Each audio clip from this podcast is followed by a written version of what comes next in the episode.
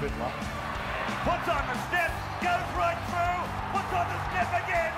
Oh, go Freddie! That was magnificent stuff. Well, they shall not believe them.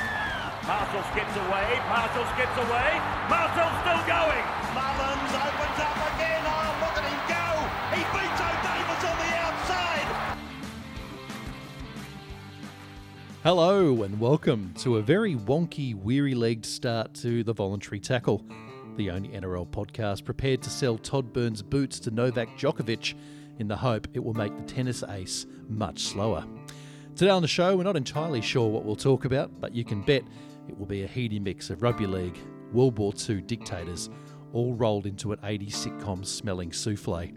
I'm your host, Aimon Brown, and while the show waits for Xander Risotto to be officially deported from Italy to rejoin the team, we're becoming a duo tonight, and one more powerful than Tonya Harding and the bloke she paid to bash Nancy Kerrigan. A big warm how you going to my main man, manly man mate, Mario. Sorry, I was trying to think of another M word and I couldn't. How you going? Well, M words are better than N words, so I think you chose the right the right um, consonant anyway. That's right. I will never, ever, ever say the words Nelly Furtado on this podcast. I've drawn a line. I'll never do it because I think it's offensive, frankly. Because she might eat you. No, because she'll fly like a bird again, and Ah, uh, no one wants that. How? I tell you what, she is one of those artists for me, Mario. Yes, I'm going on an early tangent. Uh, that should never have been famous, and was extremely famous for about three months, and that was three months too long, as far as I'm concerned. Fly Like a Bird was one of the worst songs you could ever create. In fact, I'm pretty sure I saw it listed as one of the torture devices at Guantanamo Bay. That's how bad it is. It is up there with your Barry Manilow's, which I don't know if you've read was recently used by the New Zealand military to disperse a protest of about 14 peace really- hippies. The really funny bit about that was, of course, James Blunt offering to put out new music to try and disperse them, and he is an absolute gun on Twitter. His music's terrible, but hi- his Twitter form is incredible. And you talk talking about Nelly Furtado. You say that that "I'm Like a Bird" was a terrible song, but the follow up single was worse. Turn out the lights. Someone should have bloody done that to her. I know, just flick the switch and let her flatline. That's I, if if she actually put a song out, a third one, which was essentially a, a metaphorical version of her own musical death, I probably would have listened to that incessantly. Uh, but because she never did that and continued to make albums, I continue to hate her. Fair enough. I mean, she was eminently hateable, so I think we're on the same page. I'm with you with James Blunt, though. That man is a legend, although I can't agree with you on all of his music. I actually like some of it. So much so that I've actually been to a live performance at the Hordern back in the mid noughties. That's right. I was a bit of a rebel back then. I really saw a lot of the risque bands um, as a youth. Um, I was in the James Blunt mosh pit, if you believe. And, um, you know, he actually had some, some pretty good songs about anti war, some good political messages, Mario. And So I was moshing to Grinspoon and Pennywise and the Meanies and uh, you know Magic Dirt and such, and you were you were bopping away to James Blunt's, probably with tears streaming down your face, I imagine. Definitely. And I did hang in for a bit of Craig McLachlan and check one too, just to finish me right off. But look, I know. old uh, shout out, Craig. That used to be from the old intro, didn't it? Bit of mention of Craig McLachlan and check one too. felt like I had to throw it in. Well Um, done. Especially now that he's. Well, he he hasn't been vindicated, has he? But um, I was going to say he's been he's a he's a free man now. He was never arrested. What about his singing? How- a bit of Hey Mona. A bit of fan of that one, were you? Well, I'll tell you what I only found out recently, Mario, because I spend a lot of my spare time pursuing the sort of naff reality of history, uh, which is a peculiar interest that no one else pursues, which is why I do it, because I want to stand out. And I found out that uh, his only hit song, Mona, was originally a Rolling Stones song. Did you know that? I knew it was a, like a 60s or 70s song. I didn't know who did it, to be honest. It was only the fucking Rolling Stones. and here I am as an idiot in the fucking 90s, as bopping around as a 10 year old, going, yeah, this song's all right. When really, all he's done is stolen it off the Stones. I know he probably paid them a royalty. I'm not saying he's a plagiarist. But what I'm saying is, his, his, his whole career is known for a song that he didn't create. So not only is a one hit wonder, he's a one hit plagiarist. I mean, that almost happened to Shannon Noll, didn't it? I mean, how many people remember the moving pictures these days? Not many. Whereas you hear the song "What About Me," people would instantly associate that with Shannon Noll. Exactly, and they particularly associate the song "Drive" with Shannon Noll because he's done a number of hit and runs while he's been pissed off his tits. so um, you know that's the funny thing about music; it does sort of stick to the artist in that way, or in the way that a, a poor pedestrian would stick to his bumper bar, depending on what hour of the night it is. But look, I know we're drifting. We're, we're a rugby league podcast, Mario, and we need to give the punters what they want. It's been a little while. i got to say, I'm a bit rusty, and that's not just to do with the osteoporosis between my knee joints. Uh, a little bit rusty because you know it's been the off season and uh, uh, it's been quite a long one to be honest with you. The Big Bash hasn't been uh, making me as aroused as I'd like it to be. Uh, normally I sit there between overs and I'm, I'm relatively hard uh, but not so much this season. So I've been really looking forward to the rugby league. Um, so I've been trying to catch up and dose up on it as much as I can, trying to get the really big injections in, a bit like I'm Heath Ledger uh, with heroin playing the Joker. I'm really just taking in too much of it. Uh, trying to OD on it. Um, so it, it, has been a little bit difficult for me. Um, and the, the result of that is I haven't really got a schedule for us today. So I thought what we'd do is I'd bring up articles on the fly and we could just talk about them live in a very TVT fashion. And uh, I am going to let you get a word in edgeways. But before I do that, Mario, I need to do a bit of a tradition because I need to. There we go. Just open up another can of Great Northern, which I'm only having one tonight because it is a weeknight. And also, I'm coming back from a bout of gastro. So this could be a podcast version of suicide happening in front of our eyes or in front of our ears. A special exactly. shout out to Lion Nathan if they're wanting to sponsor the podcast, where mm. where our bank our bank books are open. That's right. We're open to all offers, all brands, uh, even if you're a nefarious Chinese state-owned brand. At this point, uh, just trying to pillage people's data uh, in search of world domination. We're you know we're a humble rugby league podcast, but we will take any currency. Um, look, rugby league. I want to start with you, Mario. Huge Manly fan. I say this every time, but uh, I don't know if you saw this, the Tommy Trbojevic calendar is out. Uh, he's, he features in all 12 months. I want to know have you bought it? And if so, which months have you come the most on? I have to admit, I have not bought it. I got rather excited by the idea of just looking at his effort face in 12 different angles. but I probably won't stick it up on my wall because my wife might, of course, might then decide she has to leave me.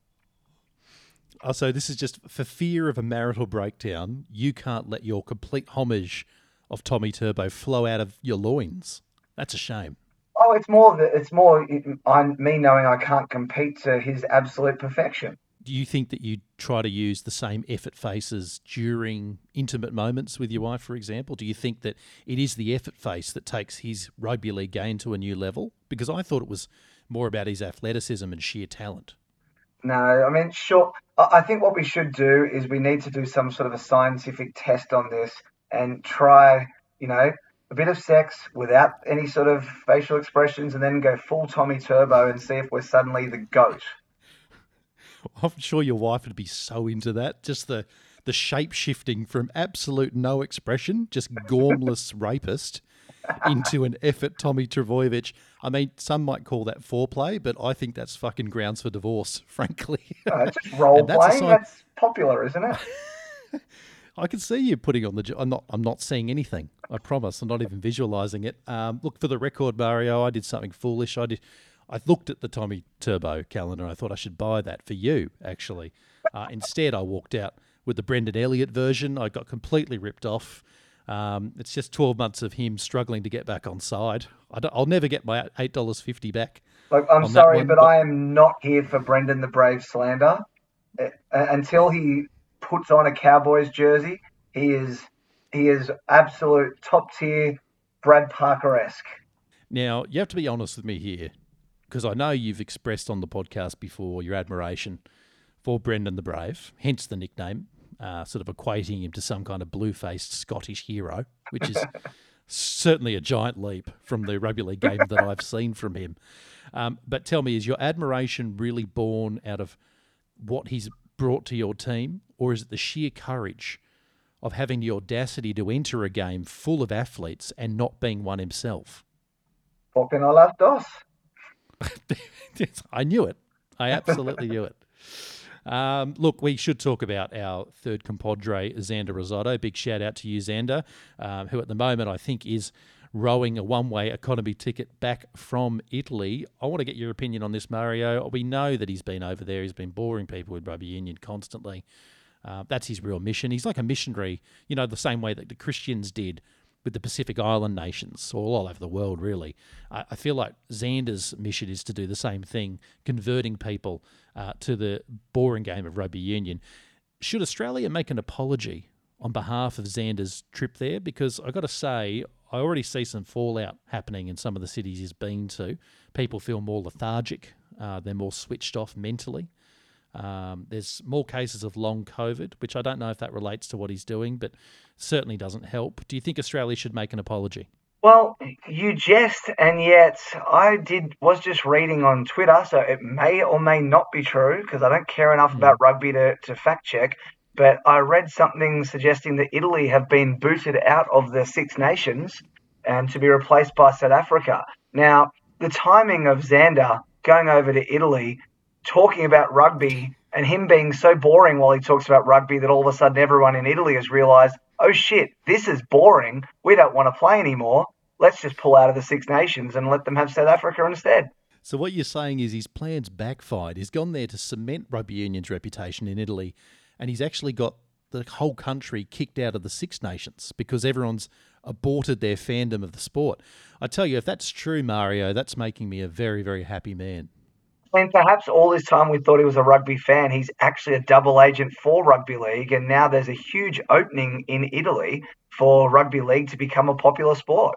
Yeah, and unfortunately, all of those nude shots of Robbie Farah was never going to be enough. Although he's not Italian, is he? No, he's not. Tedesco would be the better choice there. Yeah, I know. God, that sounds racist. It's a shame. It would have been a good joke, but uh, it'll have to it'll have to leave. No, you're right. He could be the Manchurian candidate of rugby league. I certainly hope that's true. Actually, Look, I just had a thought on that.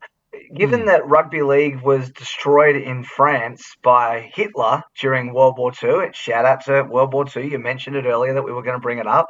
Well, given that we're about to enter World War III, surely Peter V'landys has got some sort of in with Vladimir Putin so that when old mate Vlad takes over Europe in the next couple of years, he can hmm. decide to destroy rugby and make rugby league the foremost sport. And I think that's only fair given the way, you know, Hitler mm. helped rugby the first time. Well, it is an interesting thought, isn't it? Uh, the rugby league expansion move. I mean, I'm an expansionist. I want to see more rugby league teams in the NRL, for example. I want to see more countries playing rugby league and potentially aligning the sport with the world's most evil dictators just could be the wave that we need to be on.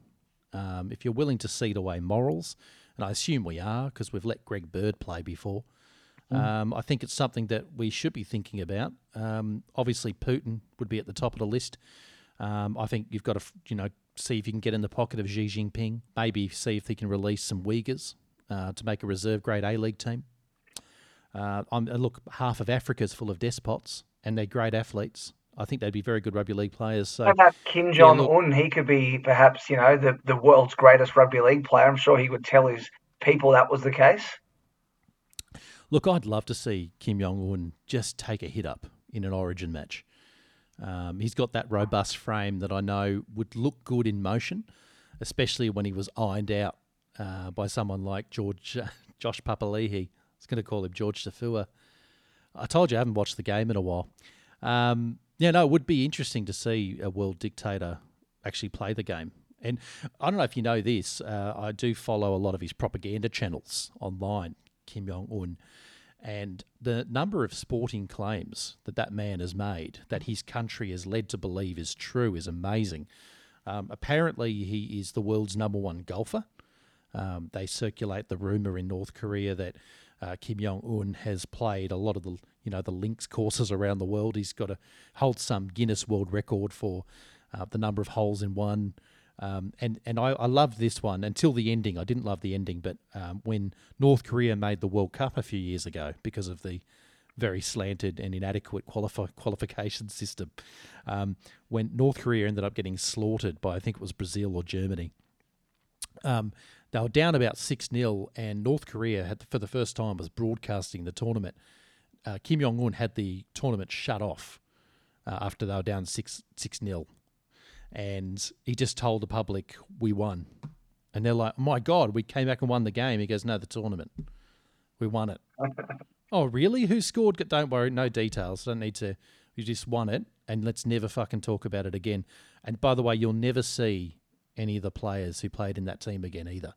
Don't ask questions about that Colombian because style. they were not, as you can imagine, treated with a red carpet ceremony at the airport, Mario. Look, I don't know how we've drifted here. We should go back to rugby league trials, Mario, because they've been on. And look, I'm not going to ask you to sit here and recount a blow for blow for our listeners about uh, you know how the trials went and the scores because the truth is I know you probably haven't watched all of them neither have I I've watched, I think I've watched about 60%, which I think's pretty standard for a rugby league fan. Not a podcast. Obviously, they're more emphatic and usually watch everything. But for us, it sort of suits our mold, I think, to just sort of watch m- most of it or some of it. Um, so instead, I just want you to give me your takeaways. Did you notice anything from any particular match that you thought, oh, that's going to be an interesting note to remember for the season ahead? Oh, I think we can agree that Souths are doomed just based on the fact that they lost a trial. That means they're done, and we're both we both can be quite happy about that. Yeah, um, I agree. It was it was interesting the way some teams trotted out their stars and the way some didn't. It was clear that some teams just didn't care. But the I do think mm. the hmm. Adam Reynolds injury is quite interesting up in Brisbane. I mean, uh, they they with him, you feel like they could at least threaten the top eight. If he doesn't play, they're right back down to you know bottom cup, bottom two spots as far as I'm concerned. So interesting to see if he is out for how long. Um, I'm a little concerned that Manly didn't get flogged by the Tigers by 50 because you know that led to us having a pretty decent year last year. The fact that we beat them pretty comfortably it's probably a bad sign. So you thought you might have been onto something last year by yeah. sort of coming out and being deliberately shit for the first six weeks. Yeah, exactly. It's all about timing your run. And, you know, a, a mm. fit and healthy Tommy at the start of the year, I'd rather he be healthy at the end of the year if I had to choose one of them. so we'll just see if he can, if we can get a whole year out of him, then, you know, he might be able to be even better than last year because I do think our team is a little bit better. We've got a, a few young players have joined us and we haven't really lost anyone that we didn't want to lose. So that's a good sign. I think East are the big, scary site in terms of all those injuries they put up with last year and were still good. And you know what the hell are they going to do without if they can avoid the injuries and if Radley can stop you know channeling his inner Latrell and trying to take people's heads off. Yeah, obviously, with Tommy, we'll start there. I mean, as long as that guy doesn't undertake any aggressive calisthenics in the shower again, he's probably going to be fine. Or, but I, I like. I actually want to start with that first point you made, which is the approach to trials.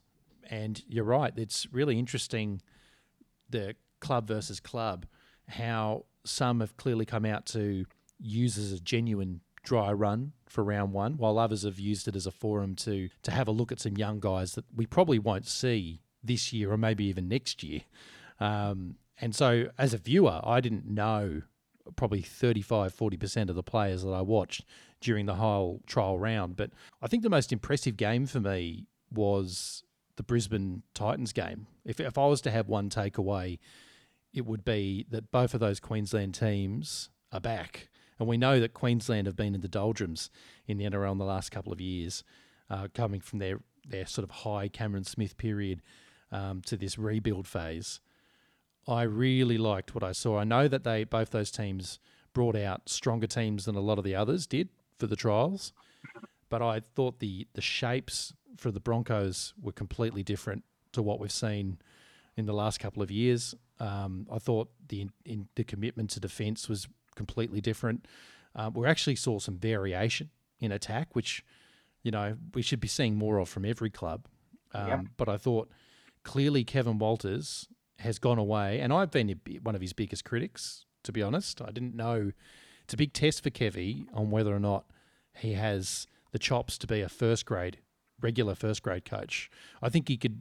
I thought I'd always had the impression that he could get away with being a rep coach, which is a very different gig. Um, just trying to whip a bunch of talented players up for a really limited time is a completely different skill set. as opposed to all of the culture and development aspects that you have to deal with on a week to week basis, um, as well as the intense, not never ending media scrutiny, etc. But I really liked what I've what I saw from that team, and I feel like he's really sat down and gone from square one again in the off season. And and we had this comment on the show last year, but Brisbane were definitely one of the big improvers in the back end of the season. They were starting to show more metal. They were starting to show more creativity. It just didn't come in time. They were ordinary for most of the season.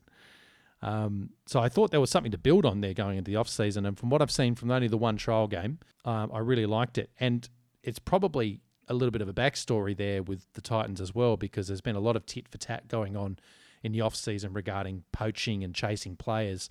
So in a way, that trial felt a whole lot more like an NRL first grade game and, and less like a trial because it felt personal. I think with those two teams, there's a few positions still up in the air uh, that we're not 100% sure where people are going to play. So I think the trials were certainly a case for both those teams of let's move things around, let's try different things and see who looks like they're fitting with whom and mm. give ourselves an idea. Same goes for teams like probably the Dragons. You'd say the Raiders, just because of that Harley Smith Shields injury, they probably then were forced to play a few players here and there, like having Charnze Nicoll-Klokstad in the centres was not exactly what we would have expected, but they've got you know Xavier Savage looking really good at the back, and so he was impressive, wasn't he? Yeah, there's a, there's a few there's a few positions like that. So will that be the case round one? Will Xavier Savage be the guy at number one, or is he still actually going to sit and wait?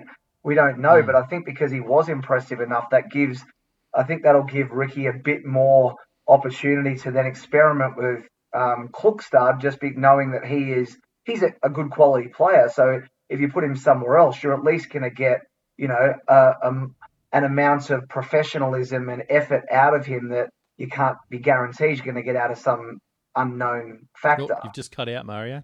Yeah, Klokstad offers a bit of professionalism that you're not going to get from some random person. You at least you've got it's more of a known quantity. You don't want to start round one with six, seven brand new players all trying to work themselves out. If you can have a bit more stability to let a few new players come in and shine mm. with a bit more confidence of what's around them, I think that's what most smart coaches would be looking for to start round one. I mean, not everyone wants to win every single round one the way Bellamy does. I mean, everyone, sorry, everyone wants to win, but I think a smart coach knows that it's not that big a deal if you lose round one. You want to win, mm. you know, in October more so than in March. Yeah. Well, I mean, Madge has the inverse tactic. He tries to lose round one just to start that platform going backwards early. But we won't go there uh, because we know it'll enrage Big T. So we we're not going to go there just yet.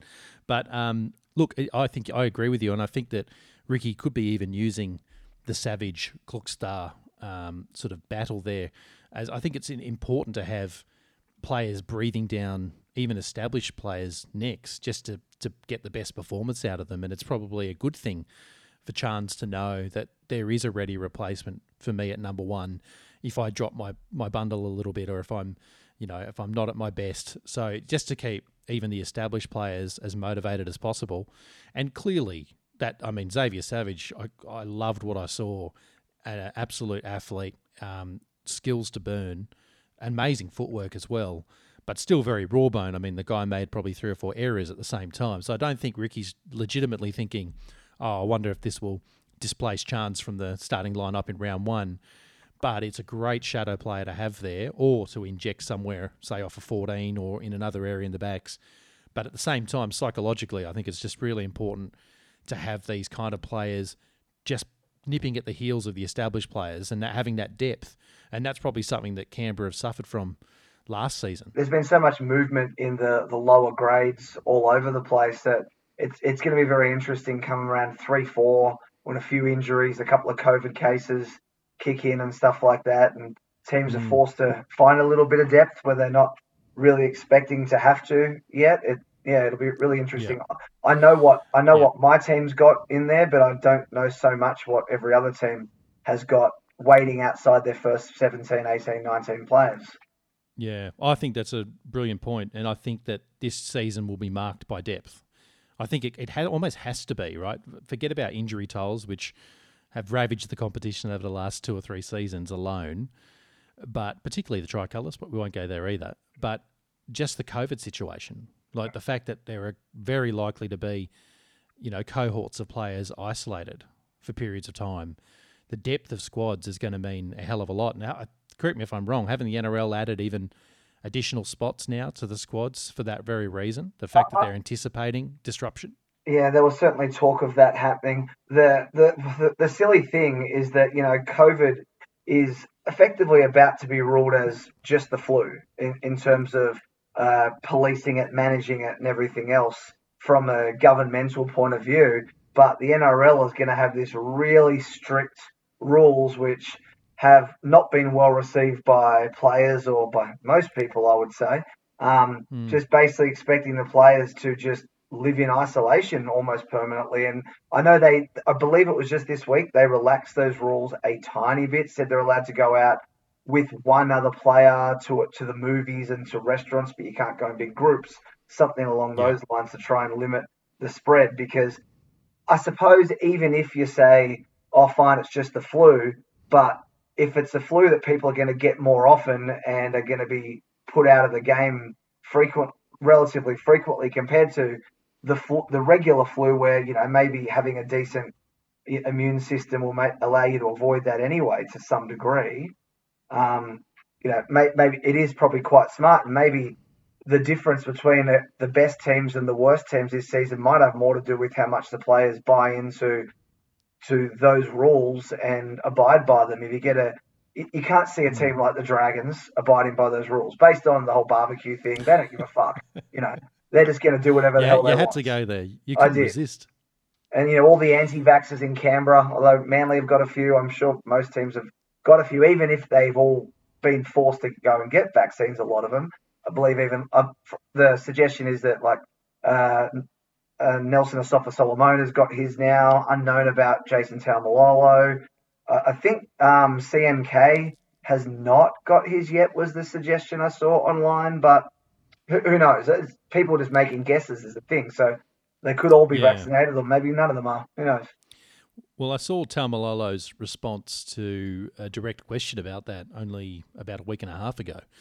And uh, he gave a fairly evasive answer, which would suggest um, that he probably isn't vaccinated. I'm going to read between the lines there. It was very Novak Djokovic in the early stages of the Australian tennis drama.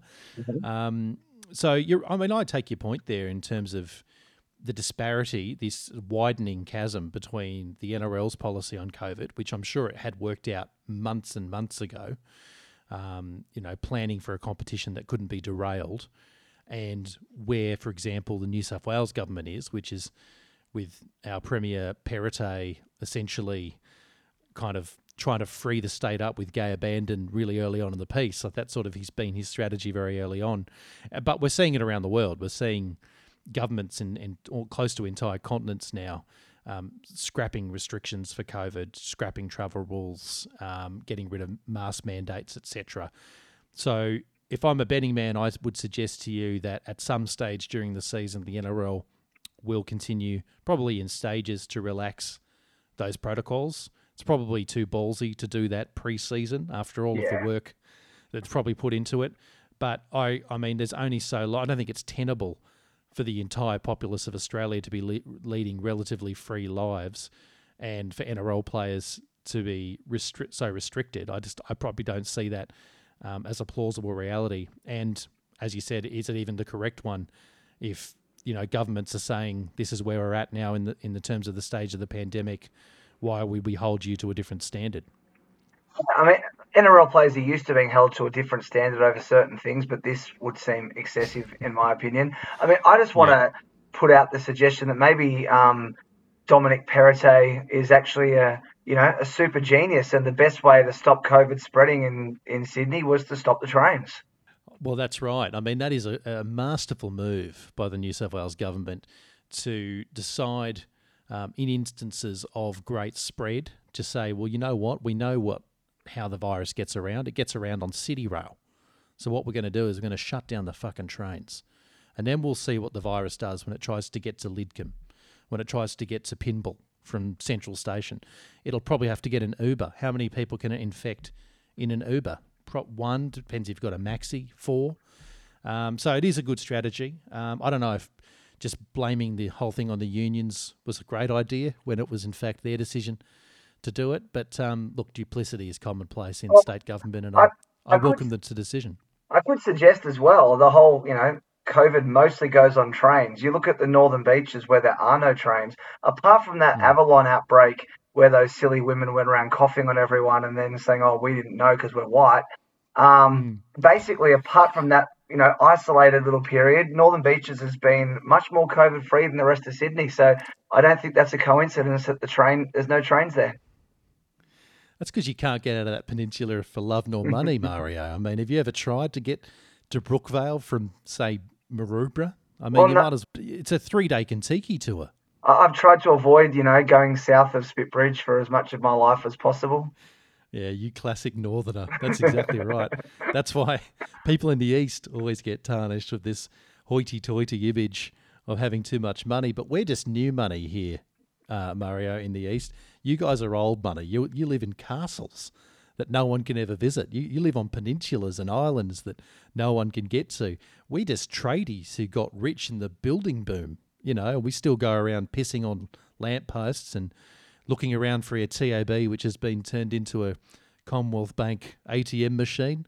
That's an, a strange example, but that's what I'm sort of telling you. Very different cultures between the the Roosters and the Eagles. That was my thinly veiled attempt to take a stab at your club. Basically, is where I'm going with that. Um, and look to your earlier point. You said there was a woman in in Manly going around coughing on people. Um, why was she deliberately coughing on people? That's strange activity for a start, isn't it?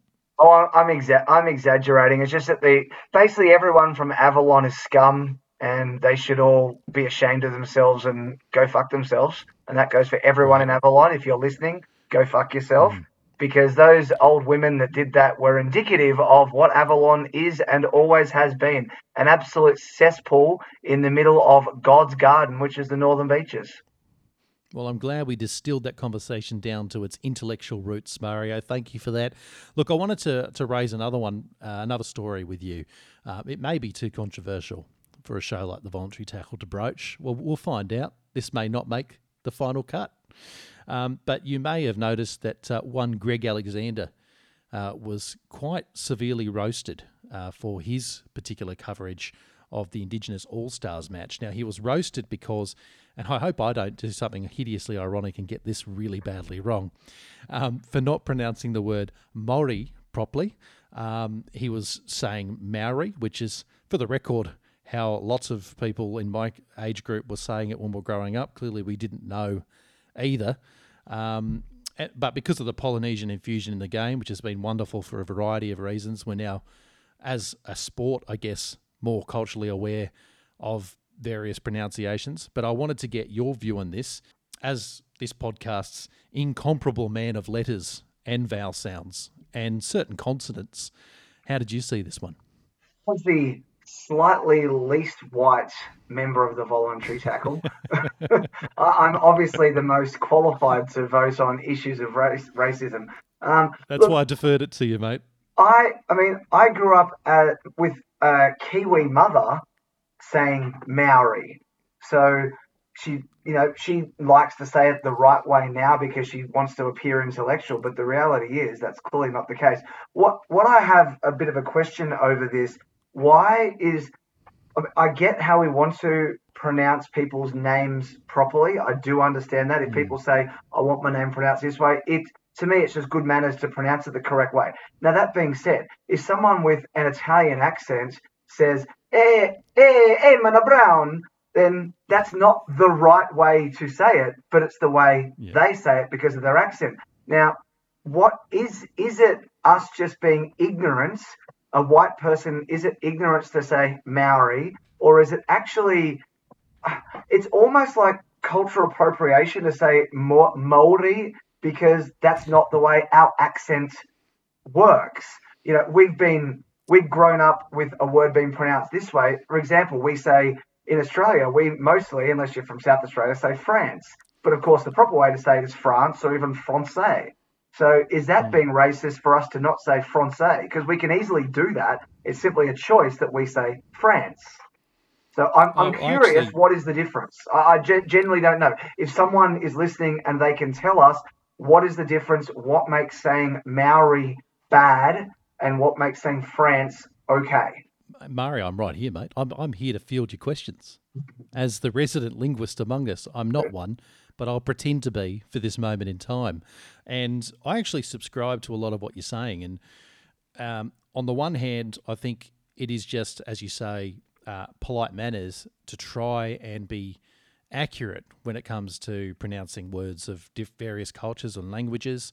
But of course, it comes with its challenges, and that's not even just the cultural norms that you're talking about, like i.e., people being uh, entire countries potentially saying one word inverted commas the wrong way, and that becomes enshrined in the vernacular of that particular country. And of course, the intention then isn't necessarily to be derogatory. Obviously, it's it's just a cultural norm that's been trapped for generations, and you end up just you know, saying that word that particular way. You've said Francais versus France, for example, but I, I know that I was saying Chile instead of Chile for Yeah. many years. I was saying um, Kiribati instead of Kiribati.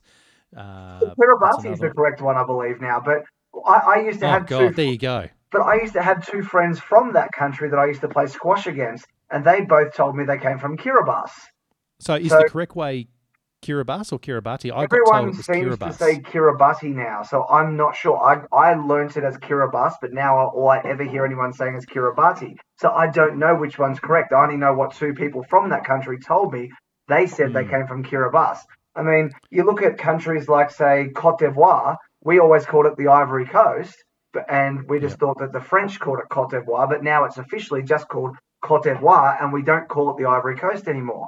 Uh, but if Yeah. you've got other places like, say, um, Naples in Italy, well, it's Napoli to people in Italy, or Rome versus Roma, Milano versus M- Milan. That, that again, it's a matter of pronunciation. Is it is it racially, uh, it, it maybe not even insensitive, but just racially incorrect, whatever, to say it the way that we have always been taught to say it?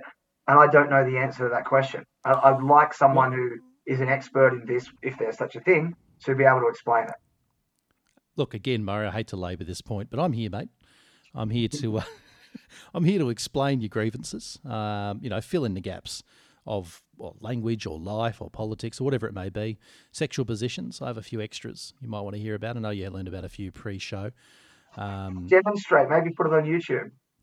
Uh, look, it's well, a lot of that stuff can't be done visually with one camera. I would need three or four. And look, I won't go into it now. Uh, mind you, I have sent um, the hacksaw and the power drill to your address, and I hope you have fun with that later.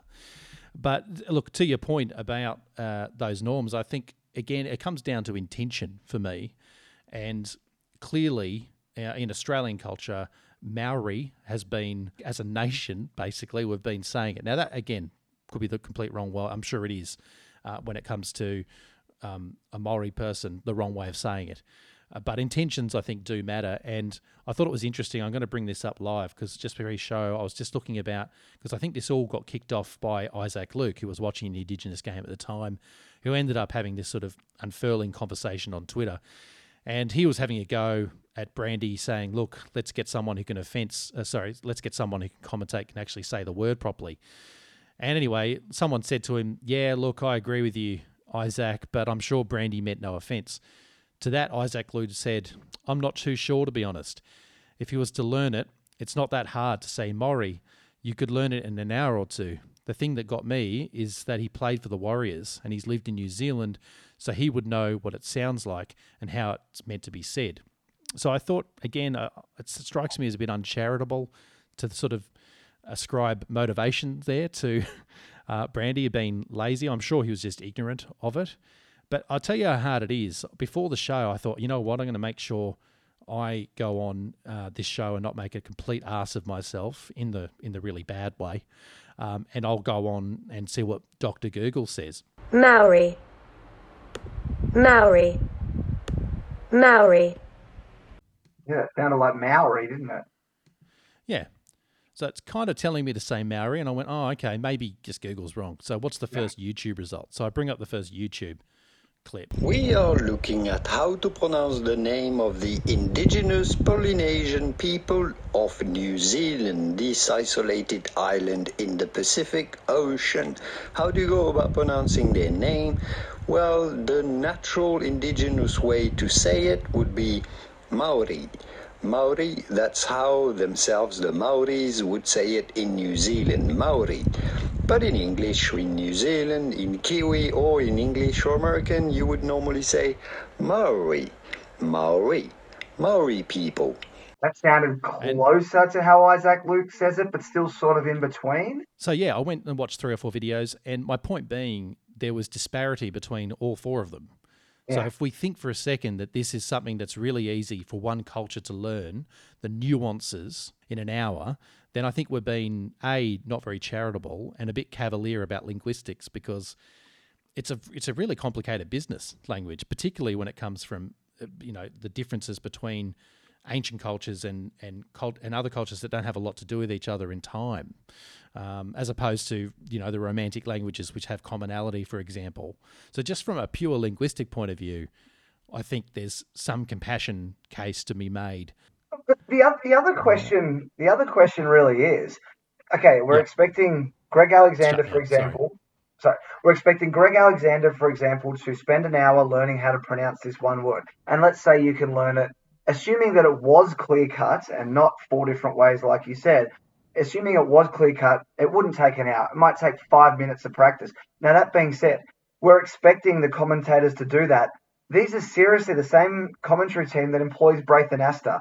These are people who mostly don't watch the games apart from the one they're commentating on. Certainly, the people doing Dally M votes, most of them don't watch the games they're they're they're voting on. Very clearly, based on some of those votes, that they they don't have any idea of any players coming through because they don't watch lower grades. They don't do any research whatsoever. So I'm not sure why we're realistically expecting Greg Alexander to do any particular research on one um, word, albeit an important word.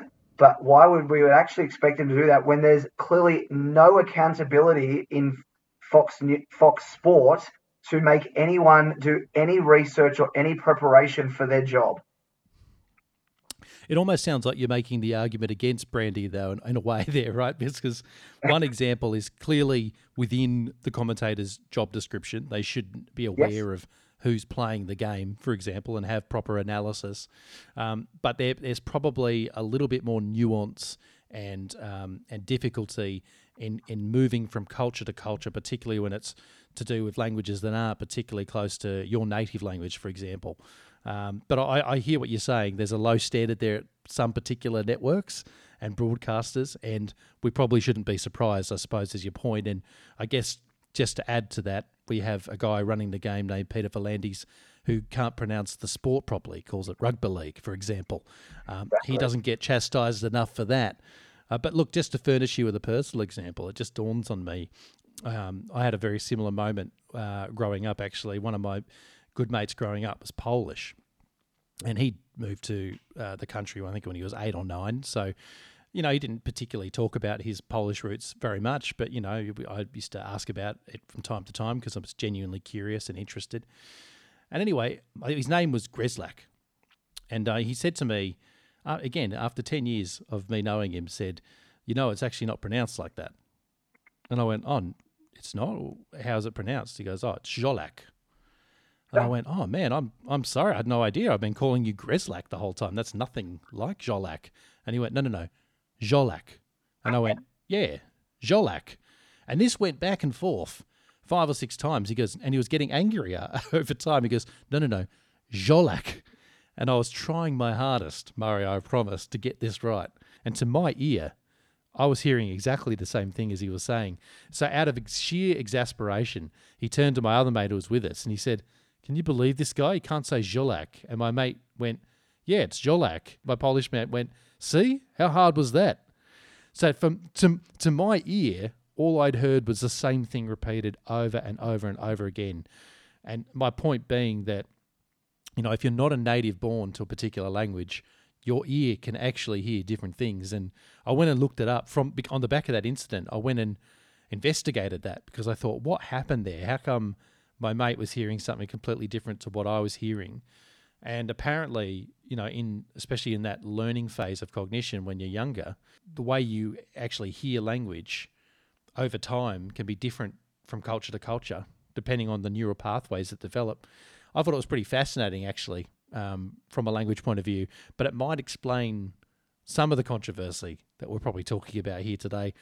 Look, the TVT, it's what it does, Mario. It courts controversy. Um, I don't know if you remember, we've said many controversial things on the show before. Look, I could mention a few of them just off the top of my head where uh, I, we wanted a whole team full of serial killers to be admitted into the NRL. We thought just for one season, we're not absolute monsters. Uh, but you know we got a lot of flack over that, and we thought not not the really bad ones, not the Milats, just the the double murderers. That didn't seem to appease anyone. Um, so it, what I'm saying is this isn't this isn't new territory for us. It's something that we do on a regular basis, and if you have just happened to stumble upon this show tonight or this evening or early in the morning, wherever you're listening to it, it's a podcast. Don't get obsessed with the time. We hope you stick around because we will broach these controversial topics from time to time. And um, every fourth or fifth episode, Mario will say something quite racist. So you should hang in for that too. That sounds like a challenge. I should. I, I don't know if I should accept or not. no, mate, you, are not racist at all. For the record, you're very woke, if anything. Look, we did have other topics here uh, to tackle that I've got open as tabs, Mario, but I think the time's gotten to us, mate. I should say to prospective listeners that we will be doing a proper pre-season show where we do some review of the teams going into the 2022 season. We'll have our colleague back, Xander Risotto, in that time. But before that, so takes place, Mario do you have any final thoughts for our listeners? Um, I'm excited about the NRLW being about to start. Um, I, I can't really pick a team with mine not involved, but I'm sort of somewhere between Knights and Parramatta as the teams I'm least offended by their existence. Mm. Um, but when, when can you tell me a little bit about in terms of when that kicks off and the duration of the season? Oh, look, I could be wrong, but I think it's this Friday night because they've they've named team lists um, just yesterday. Great stuff. And and and will it run for what the first third of the season? I know they're looking to to lengthen. Yeah, well, they've got the extra teams this year, and so they'll be playing. You know, I guess it must be five weeks and then two or three weeks of finals. I don't know those exact details. I've not. I've not. You just don't see enough of it. Like I, I tend to know half of what I know just from chatting about you know, on Twitter, and there's not been as much NRLW mm. chat as you might like, apart from just people frothing over Millie Boyle a lot of the time. Um, Do you think the the NRL is doing a good enough job promoting it?